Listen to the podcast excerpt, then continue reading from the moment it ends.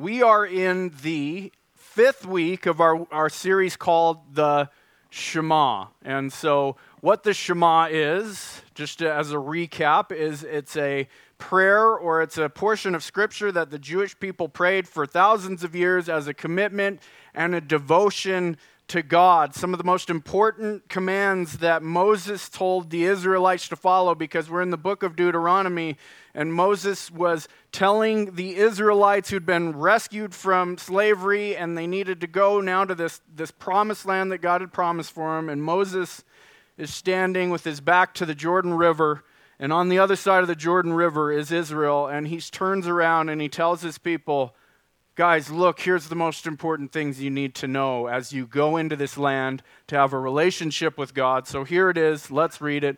Listen, O Israel, the Lord is our God, the Lord alone.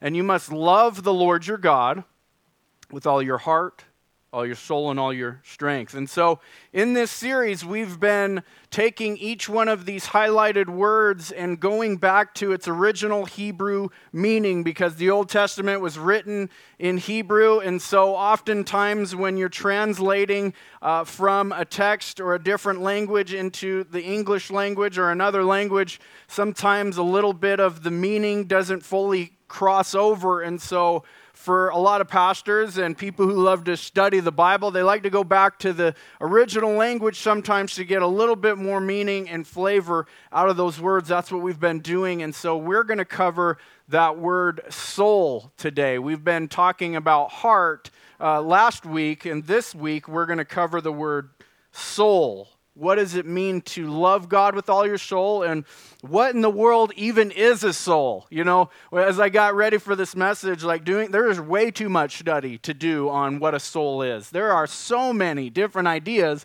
about what a soul is and what kind of power it has inside you. I mean, there's all kinds of religions out there in the world and, you know, kinds of secular ideas about this energy inside of you and all of that type of stuff. And I want to make sure, if I love God with all my heart and all my soul, my mind and all that, I want to make sure that when I believe something, that I'm following what God's word says about it. If I'm going to get knowledge about something, I'm not going to listen to the latest guru out there, or I'm not going to listen to what the TV says, or, you know, the guy on TV selling these crystals that have energy in them, you know, that's good for your soul. I want to go to the Bible and see, what does the Bible say about the soul? How do we love God with our soul? I believe it's first understanding what the soul is. So let's get into that.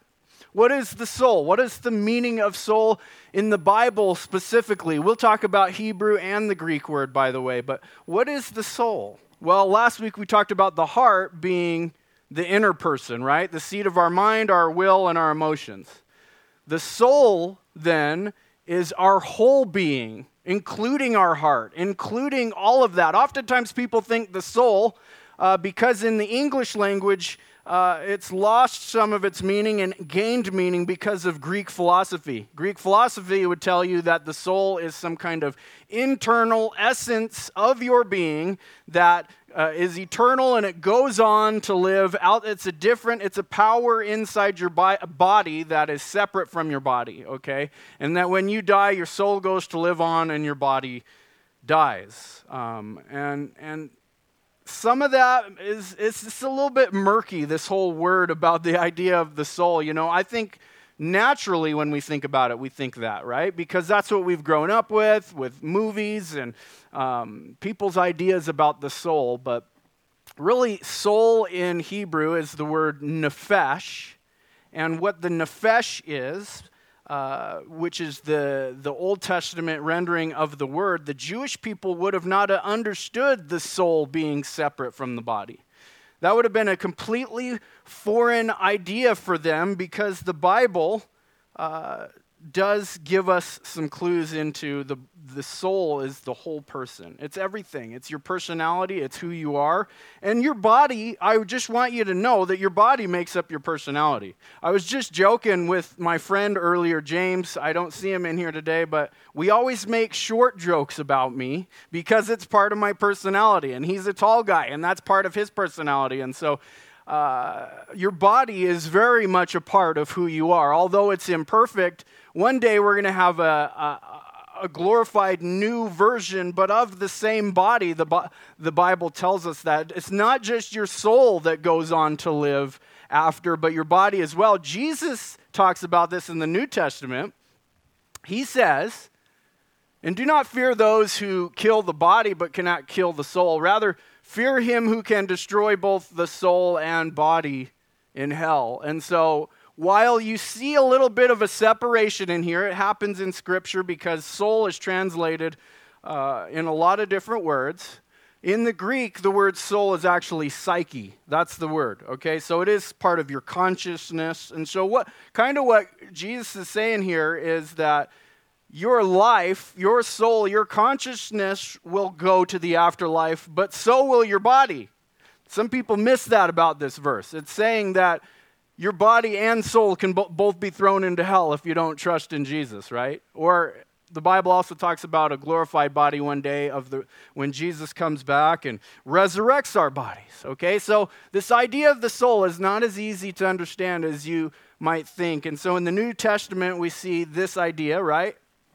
But let's go to the Old Testament. I want to show you where it first comes up in the Bible about our soul. It's in Genesis 2:7. When God created man on the sixth day, here's what he says. He says, "The Lord God formed the man out of the dust from the ground and breathed into his nostrils the breath of life, and the man became a living nefesh," or a living soul, or a living creature, because that is the word in Hebrew, nefesh, for soul, as we're talking about in Deuteronomy chapter 6, loving the Lord God with all your soul is basically talking about with all of who you are, your body and everything that comes in it, your personality, your mind, your heart, your consciousness, your living beingness is what that word means. And so over and over again, the Bible uses nefesh, or soul, for it talks about sometimes, like even in an animal, right? There's this huge question, like, do animals have souls? Okay, I don't know if animals are going to heaven, by the way. I know there will animals that will be in heaven, but I don't know if your animal's going to heaven. Okay, I don't know the answer to that question, but it talks about some kind, like, for an animal, like when it's talking about like dead animals or bodies or something, it uses this same word, nefesh. You know, the nefesh of an animal lay there, you know.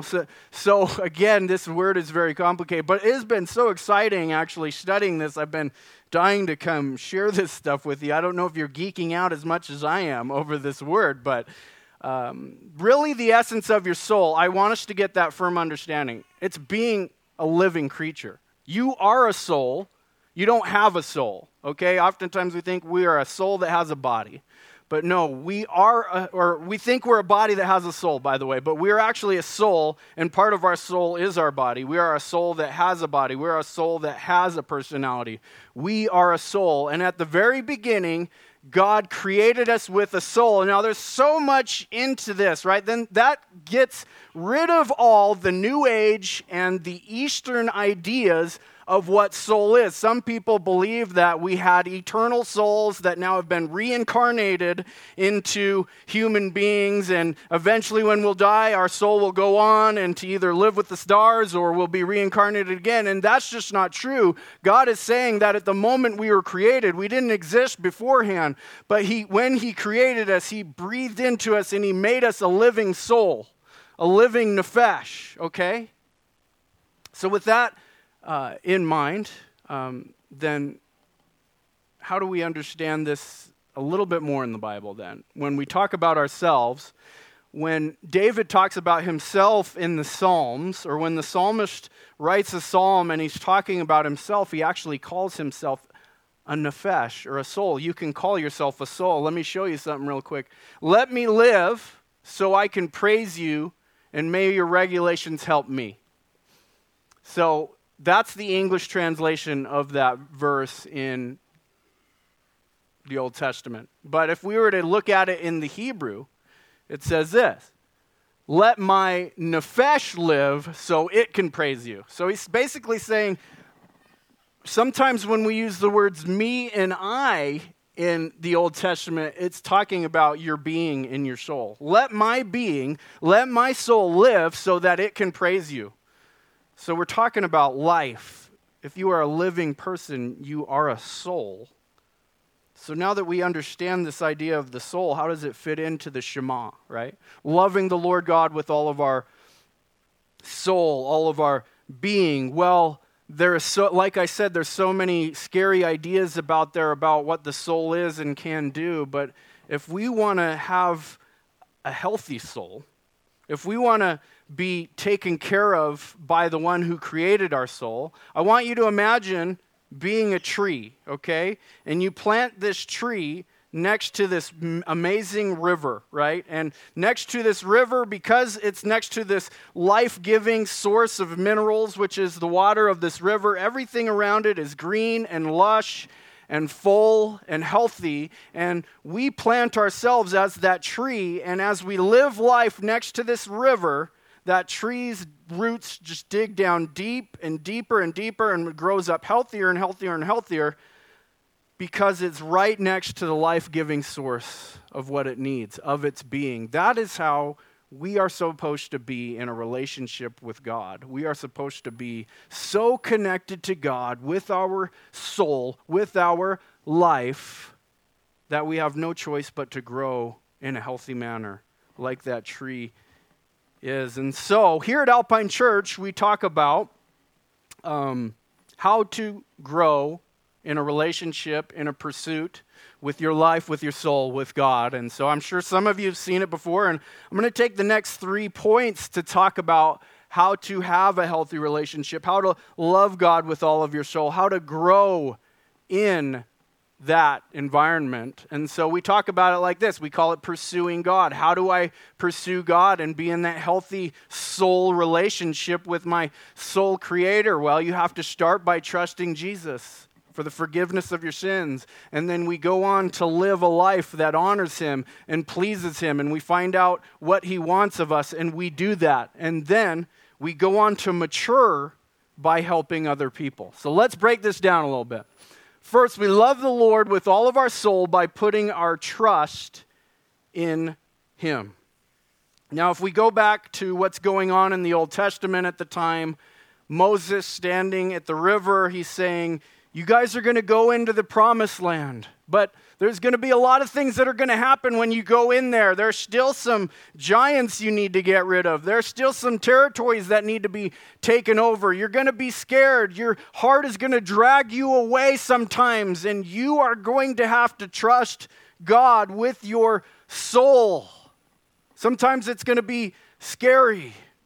So if we go again to that verse, it says, you must love the Lord God with all of your soul. What is he saying here? Well, he's saying that there's going to be things that you're going to have to do to make your soul right with God, too. As a living being, you are broken and your soul is corrupt. As we talked about, the heart is corrupt. There are some things that you're going to need to do to continue in a right soul relationship with God. And so in the Old Testament, they had the temple, and they had these animal sacrifices that made people right with God, okay? There had to be a spotless lamb, a perfect lamb that needed to be slaughtered for the forgiveness of the sins of the people. And so there was this religious, repetitive ritual that had to happen and take place over and over and over again. And this was a reminder of how bad sin is. This was a reminder, look, guys, your guys' soul is broken. And the only way to be cleansed is to be forgiven. And that death of that lamb is what forgives you. And fast forward, all of that was pointing to this new covenant relationship that now all Christians have with Jesus, is that he was the perfect, spotless lamb who died on the cross in our place to take away our sins. And so To get deeper into this, I want to use an Old Testament verse in Ezekiel. Ezekiel says this is God talking, and he says, "Behold, all souls are mine, the soul of the Father as well as the soul of the Son is mine, and the soul, or the nefesh, who sins shall die. The soul who sins shall die." There is this constant reminder that there is death because of sin in the Old Testament, and a new reminder that Jesus had to die to take care of our sins. But what is this saying? This is saying that whoever sins, whoever goes against God, whoever chooses their own way, their own opinions, their own ideas over God's truth, will die physically and spiritually. And so there needs to be a saving from that. There needed to be a sacrifice from that, and that was Jesus when he died on the cross. And so we love him by putting our trust in his way. And Jesus calls himself, "I am the way." And so we trust in his way, and our souls can be made right with God, and we can have communion and perfect relationship with God. But our souls, as I said earlier, God created them at a moment in time, but they are eternal. So when we die, they are going somewhere. Whether we trust in Jesus or not, they are going somewhere. But where we go determines on if we trusted in Jesus or not. We will either be eternally separated from God in eternity as a soul and a body, or we'll be with God in eternity as a soul and a body. So what does it mean to trust Jesus? Well, have you ever heard of that falling exercise? You know, you got a person stand behind you, you put your arms like this, you shut your eyes, and you're like, "You thought I was going to do it, didn't you? There wasn't anybody behind me." But, you know, you trust that person behind you that they're going to catch you. That's like complete trust. You're surrendering, you're giving over, right? It's the same thing when we trust Jesus. We're trusting that Jesus is going to catch us when we fall. He's going to save us. Or if you think about somebody gives you a parachute and tells you to jump out of an airplane, right? You don't know exactly if that parachute's going to work.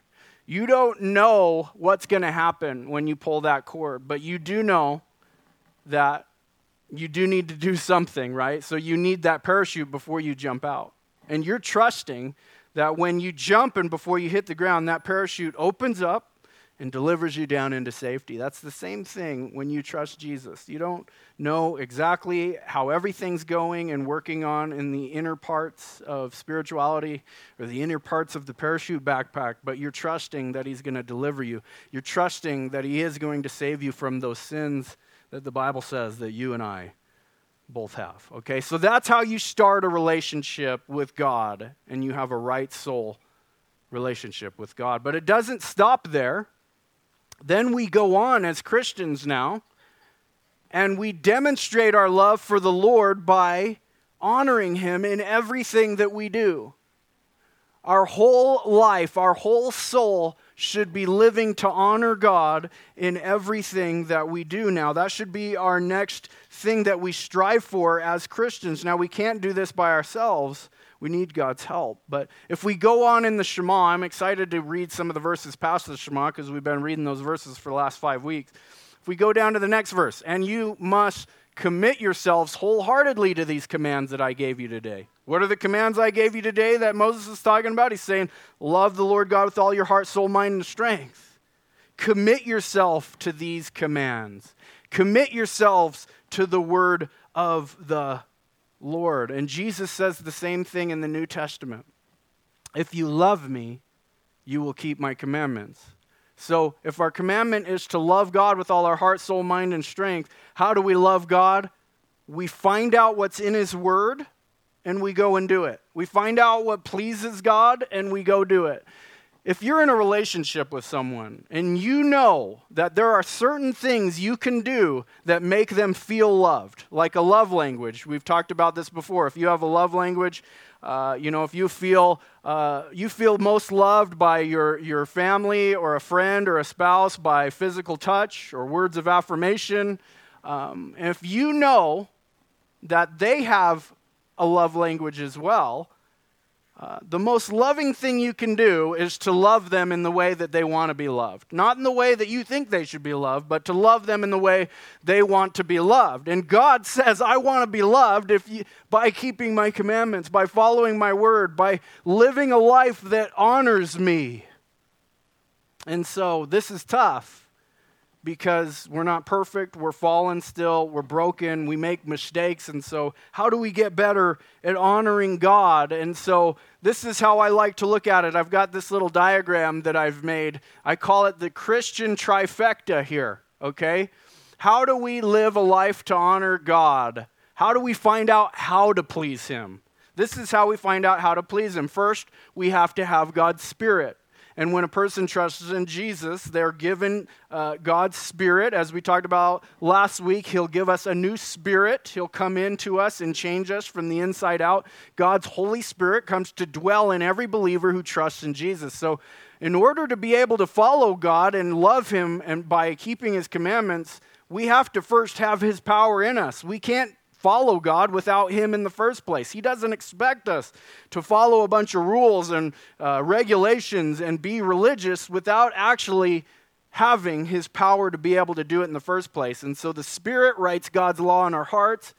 God's Word, which is the Bible, tells us how to love God. It has His commands in there. We find out how God wants us to live, and then we also need God's people. So we need God's Spirit to change our soul. We need God's Word as food for our soul.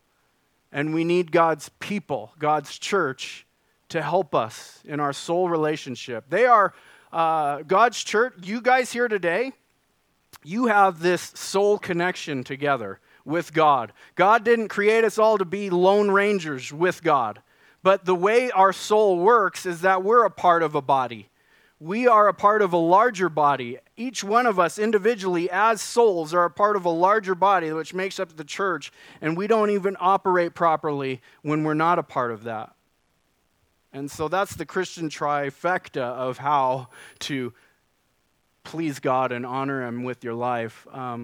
There's this favorite, confession of Christians, over the centuries would write down these confessions or these statements of belief, like here's what is important in the faith, and they'd write them down. And there's this one called the Westminster Confession of Faith.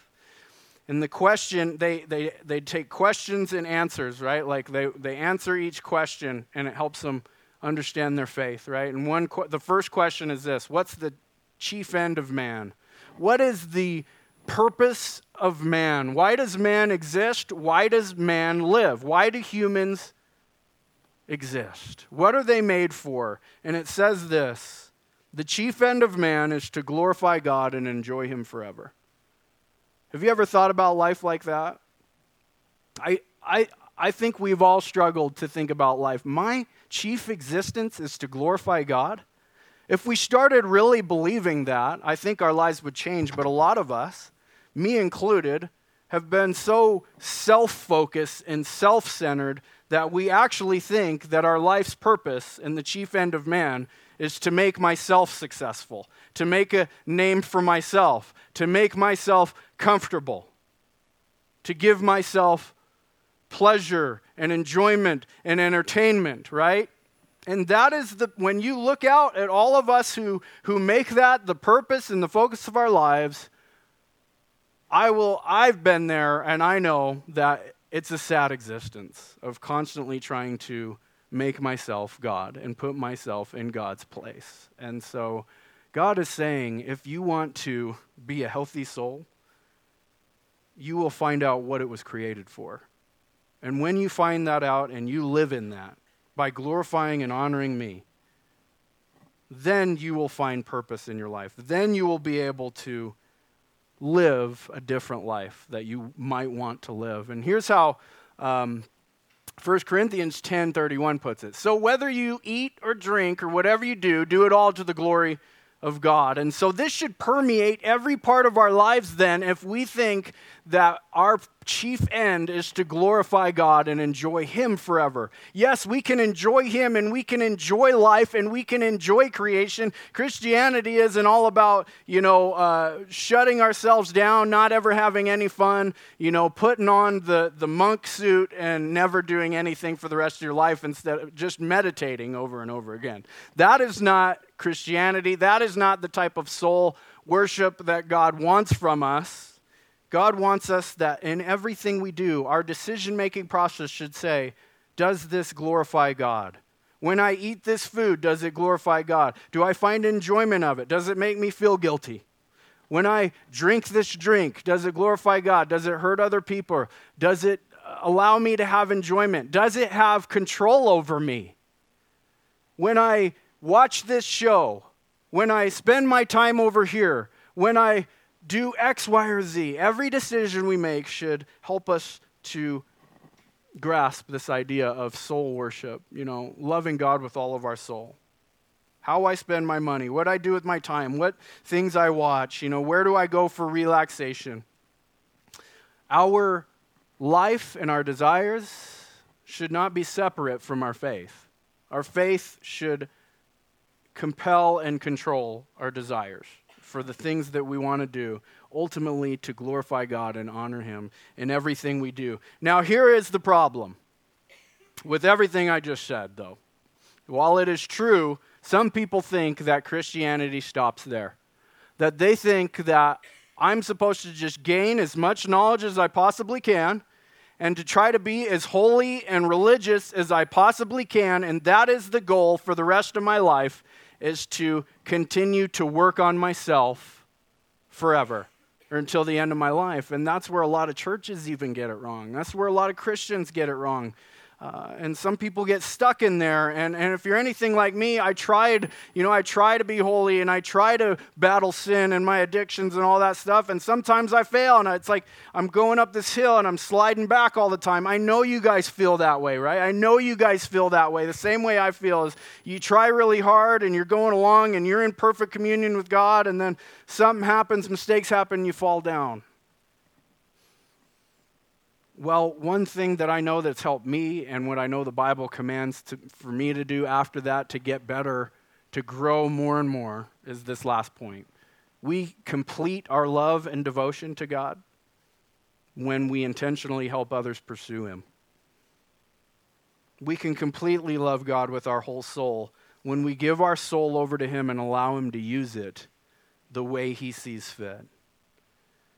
Let's go on in the latter part of the Shema that we haven't looked at yet. It says this, repeat them, these commands, as we just read in verse 6. Repeat them again and again to your children. Talk about them when you are at home, when you are on the road, when you are going to bed, when you're getting up. Tie them on your hands and wear them on your foreheads as reminders. Write them on the doorposts of your house and on your gates.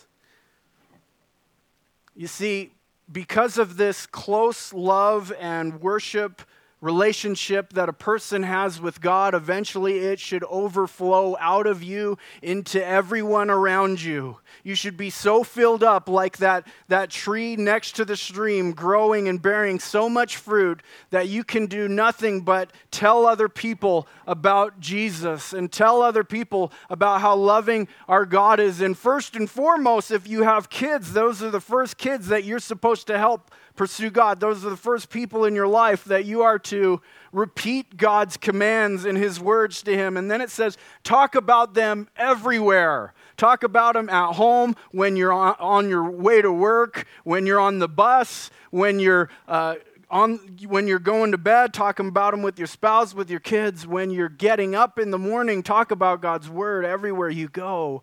It should just be coming out of you because God is flowing in you like a conduit, right? Like you got power coming in you and it has to move through you to get to where it needs to go. And God is saying that power that is flowing through us now needs to go out to the rest of the world. Jesus said that, go make disciples of all nations and teach them all the things that I've commanded you.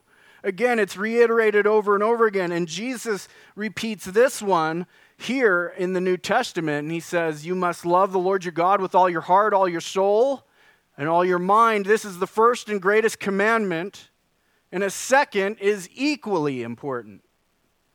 Love your neighbor as yourself. Now let me paint a little picture for you. If you imagine yourself, you're with a friend, right? You guys just won the lottery or something, and you've got a helicopter and you got a little headset, and your friend's got the nicest, newest car, right? And you're flying up above the helicopter and you're telling him where he needs to go, and you're like, man, this is awesome. And he's going down this path, going about 110 miles an hour, and he's just flying, and you're up there in that helicopter. But you see at the end of this road, he can either turn around, he's going to have to slow down and turn around, or if he keeps going off that road, it's a cliff. And he goes off that cliff and he's going to die, and it's going to be ugly. What is the most loving thing that you can do as the buddy up there, as you can see everything? You can see all that's going to happen and what's going to go on. The most loving thing you could do is say, hey, you got to turn around. You got to go the other way. If you keep going that way, you're going to die. You're going to perish. It's not going to be good for you if you keep going that way. Well, when Jesus says, love your neighbor as yourself, the most loving thing you can do is to tell other people that if you keep living this way without God, you're going to die. And it's going to be ugly. And you're going to be separated from him forever. And so one of the things that should compel us more and more to love people, to love God, and to love people, and to go make disciples. The most loving thing we can do. We think it hurts people's feelings when we talk about Jesus and we tell other people about him.